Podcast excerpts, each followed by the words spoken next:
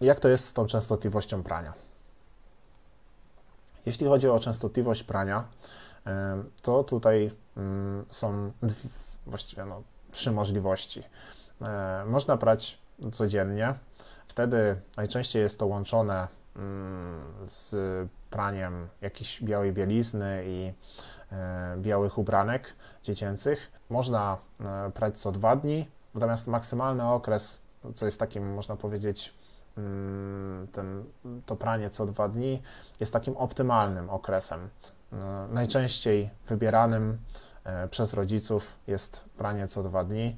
Kiedy pieluchowaliśmy Małgosię, czyli było jedno dziecko, to były takie momenty, kiedy praliśmy co trzy dni. Później, jak pojawiły się dziewczyny, no to zostaliśmy zmuszeni w jakiś tam sposób do tego, żeby prać co dwa dni. E, no i teraz też przy Kamilce, przy jednym dziecku pierzemy co dwa dni i to nam się wydaje optymalne rozwiązanie. Natomiast ze względu na to, że no to jest jednak mm, dosyć mm, poważne ubrudzenie, tak, kubka czy siku, no to e, właśnie zalecane jest pranie maksymalne co 3 dni, żeby właśnie te bakterie się nie namnożyły nam w tych pieluchach i mm, żeby też, można powiedzieć, długo nam służyły, no to e, właśnie mm, to pranie co dwa dni jest na pewno najbardziej optymalne. Ale nikt, nic nie stoi na przeszkodzie, żeby prać codziennie.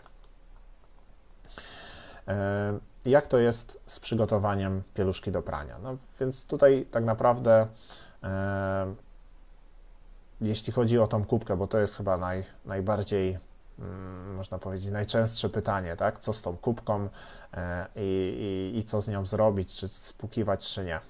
Tak naprawdę są różne szkoły na ten temat. Mm, niektórzy mówią, że każdą kubkę trzeba spierać i zapierać, żeby na przykład nie było plam.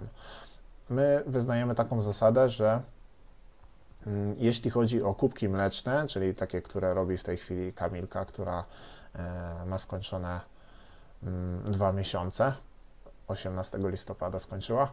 Mm, to właśnie tego nie zapieramy, tak naprawdę wrzucamy do kosza na pranie, taki jak był widoczny tutaj na, e, na właśnie na tym zdjęciu z prawej strony.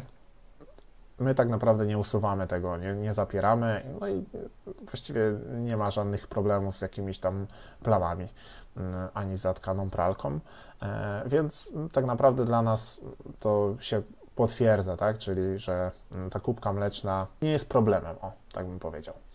E, natomiast już w przypadku e, starszego dziecka, które ma mm, rozszerzoną dietę już, no to tutaj e, no, nie pokusiłbym się o to, żeby nie zaprać tej kubki, czyli silnym strumieniem wody trzeba spłukać właśnie tą, tą kubkę z tego wkładu, czy tam z tej pieluszki i po tym dopiero tak naprawdę i po wyciśnięciu wrzucam e, taką pieluszkę do e, kosza na pranie, no i tam czeka sobie na pranie. Oprócz tego warto mm, wyjąć e, wkłady z kieszonek, rozpiąć te wkłady od otulaczy SIO.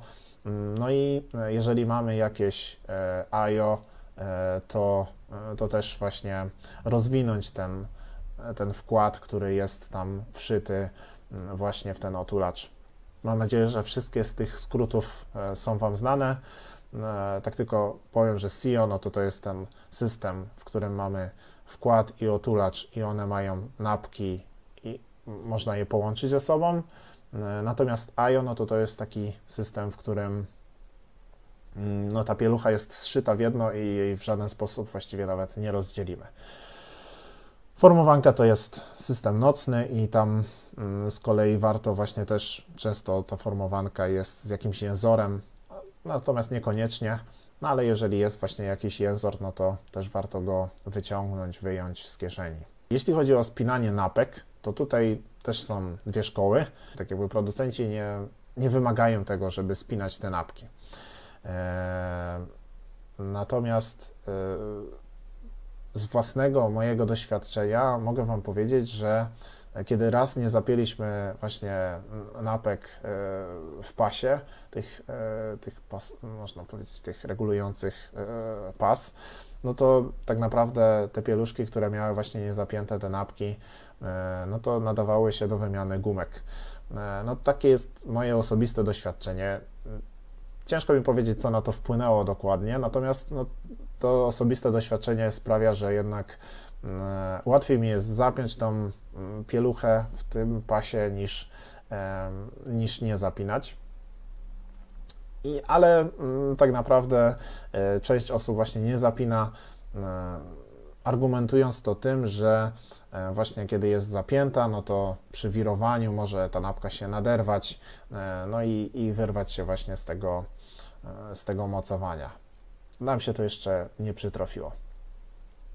Natomiast to, co na pewno jest polecane e, przez producentów i, i tutaj przeze mnie też, to zabezpieczenie rzepów. Jeżeli mamy jakieś pieluszki właśnie na rzep, e, no to trzeba to tak jakby przyczepić do zaślepki ten, mm, ten rzep, żeby on właśnie nie uszkodził nam wkładu, czy, czy żeby mm, sam, sama tak jakby najczęściej ta formowanka tak naprawdę ma rzepy, natomiast są też otulacze na rzepy, no ale my mamy akurat w domu formowanki na rzepy, więc pamiętamy o tym, żeby e, spiąć te rzepy, żeby też nie uszkodzić tej formowanki.